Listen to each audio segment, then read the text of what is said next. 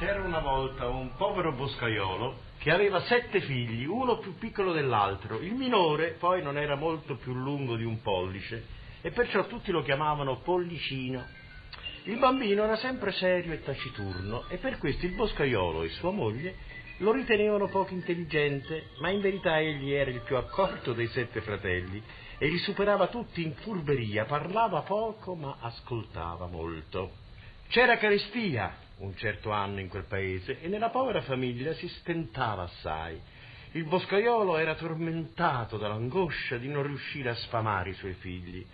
Prese perciò la decisione di portarli nel bosco e abbandonarli nella speranza che il genio buono della foresta li prendesse sotto la sua protezione. La madre non avrebbe voluto perché amava molto i suoi bambini, ma piuttosto che vederseli morire di fame sotto gli occhi, acconsentì alla triste decisione del marito. Il povero boscaiolo e sua moglie erano così sconvolti da non accorgersi che qualcuno li aveva uditi. Pollicino, infatti, avendo sospettato qualcosa di misterioso, si era alzato cheto cheto dal letto e rintanato sotto lo sgabello del padre, aveva tutto ascoltato. Povero me, che devo perdermi nel bosco insieme ai miei fratellini, ripeteva fra sé Pollicino, e che sarà di noi se il buon genio non viene ad aiutarci? Ed era così preoccupata e triste che non riuscì a chiudere occhio tutta la notte pensando a come poteva salvarsi. Il mattino presto si alzò, andò al ruscello e si riempì le tasche di sassolini bianchi. Poi tornò a casa e fece finta di niente. Quando tutti i bambini furono svegli, i genitori dissero loro, svelti su, andiamo nel bosco a far fascine, e si misero in cammino. Pollicino, che era ultimo nel corteo, lasciava ogni tanto cadere un sassolino bianco senza che gli altri se ne accorgessero. Arrivati nel cuore della foresta, i genitori fuggirono per un sentiero nascosto e i bambini si ritrovarono soli. Tutti si misero a strillare con quanto fiato avevano in corpo, tutti, tranne Pollicino. Egli anzi rise della paura dei suoi fratellini e li rincuorò dicendo non urlate così, vi farò tornare io a casa. Infatti si mise alla testa del gruppo e seguendo la strada dei sassolini bianchi li ricondusse fino alla soglia di casa. Stavano già per aprire la porta quando furono trattenuti dai pianti e dai lamenti della loro mamma che rimproverava il marito. Oh, buon Dio, cosa abbiamo mai fatto a lasciare le nostre creature in un bosco freddo e buio? A questo punto Pollicino non riuscì più a trattenersi e gridando Siamo qui, mamma, non piangere, siamo qui! E corsero ad abbracciarla. Ma la felicità non durò a lungo.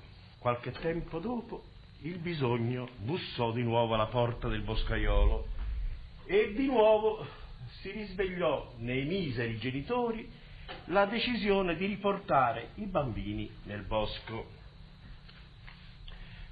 Pollicino udì anche questa volta le intenzioni dei genitori e si propose di uscire presto la mattina per cercare i sassolini che avrebbero potuto ricordargli la strada di casa. Ma ahimè, al mattino la porta di casa era chiusa col catenaccio. Pensò che in qualche modo si sarebbe aiutato ed essendo ancora l'ultimo del corteo, seminò tutta la strada di briciole di pane, la merenda che la mamma gli aveva messo in tasca. Anche questa volta i bambini si ritrovarono soli nel bosco e si misero a piangere e anche questa volta Pollicino rise e li tranquillizzò ma quando cercò la via del ritorno ebbe una ben triste sorpresa. Gli uccellini del bosco avevano mangiato tutte le briciole di pane. Questa volta erano davvero in balia del destino. I bambini disperati vagarono a lungo per la foresta, ma non riuscirono a orizzontarsi. Giunse così la notte. La luna disegnava fra gli alberi ombre sinistre e i bambini avevano tutti una terribile paura. Pollicino, arrampicatosi sulla cima di un albero, scorse in distanza un lumicino e decise quindi di avviarsi verso quella direzione. Dopo una lunga e faticosa marcia, trovarono una casa e bussarono alla porta. Venne l'ora d'aprire una buona donna. Scappate, disse, non tornate mai più in questa casa. Vi prego, buona donna, rispose Pollicino, dateci ospitalità, ci siamo sbarriti nel bosco e non sappiamo dove andare. La donna sospirò, oh, poveretti, non sapete dove siete finiti, questa è la casa di un orco che mangia tutti i bambini. I sette infelici tremavano come foglie al vento. La donna ne ebbe tanta compassione che li nascose e diede loro qualcosa da mangiare. Non era passata un'ora che si udirono dei passi pesanti e un respiro forte come il vento di tramontana e una voce profonda come un tuono che diceva Occi, occi, sento odor di cristianocci, disse l'orco. È la coscia di montone che ti ho preparato per cena, rispose la donna cercando di confonderlo. L'orco pensò di essersi sbagliato e cominciò a mangiare. Pollicino, che era nascosto dietro la credenza, si sentì un poco rassicurato e tirò ah, un sospiro di sollievo. L'orco sentì l'insolito rumore e disse alla moglie Uccio, uccio, uccio, tu nascondi un cristianuccio. E la donna finse di meravigliarsi, ma l'orco aveva un, fia- un fiuto più acuto di un cane da caccia e si mise a cercare i bambini e li tirò fuori dal nascondiglio. Li legò, li mise su un grosso vasoio e cominciò ad affilare il coltello. La moglie non tentò neppure di contraddirlo perché sapeva che era feroce e spietato. Gli fece notare però che quei sette disperati fanciulli erano tutto pelle ed ossa Dovrai rimandare l'uccisione di qualche giorno, disse, e farli ingrassare perché diventano più succolenti. Cosa vuoi mangiarci con quel mucchietto d'ossa? L'uomo, che era un orco buon gustaio, dovette darle ragione e mangiato che ebbe il suo montone, se ne andò a letto. La moglie, tutta contenta, diede allora una buona cinetta ai bambini e li mise a letto. Nella stessa stanza dormivano le sette figlie dell'orco, sette piccole orchette di bella cera, con gli occhietti grigi e rotondi, il naso a becco e una grande bocca armata di lunghi denti aguzzi. Erano state mandate a dormire di buon'ora e adesso se ne stavano tutte e sette in un gran letto, ognuna con una corona in testa. Pollicino, che non riusciva a dormire, ebbe un'idea luminosa. Si alzò verso la mezzanotte e cheto cheto prese i berretti dei fratelli ed il suo e andò a metterli sulla testa delle sette orchettine, dopo aver tolto loro le corone ed averle messe sulla testa dei fratelli e sulla sua. Poco dopo mezzanotte l'orco si svegliò con una gran voglia di fare uno spuntino. Quei sette pollastrelli sono un po' magri per il pranzo, ma andrebbero proprio bene per il mio spuntino notturno. Perciò salì nella stanza da letto per mangiarsi Pollicino e i suoi fratelli. Quando fece per prenderli, però vide che aveva in testa la coroncina. Pensò di aver sbagliato, che aveva sbagliato letto. E avvicinatosi a quello in cui dormivano le orchettine, men che non si dica, ne fece no, un sol boccone. Poi, molto soddisfatto del proprio lavoro, se ne tornò a dormire.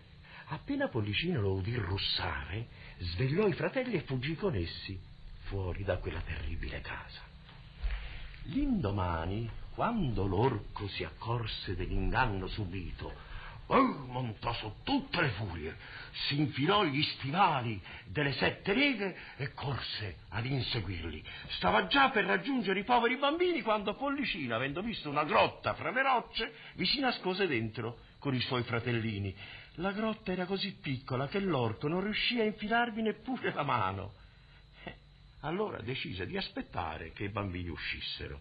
Si sedette vicino a un masso e in men che non si dica si addormentò. Ben presto russò, che sembrava un uragano.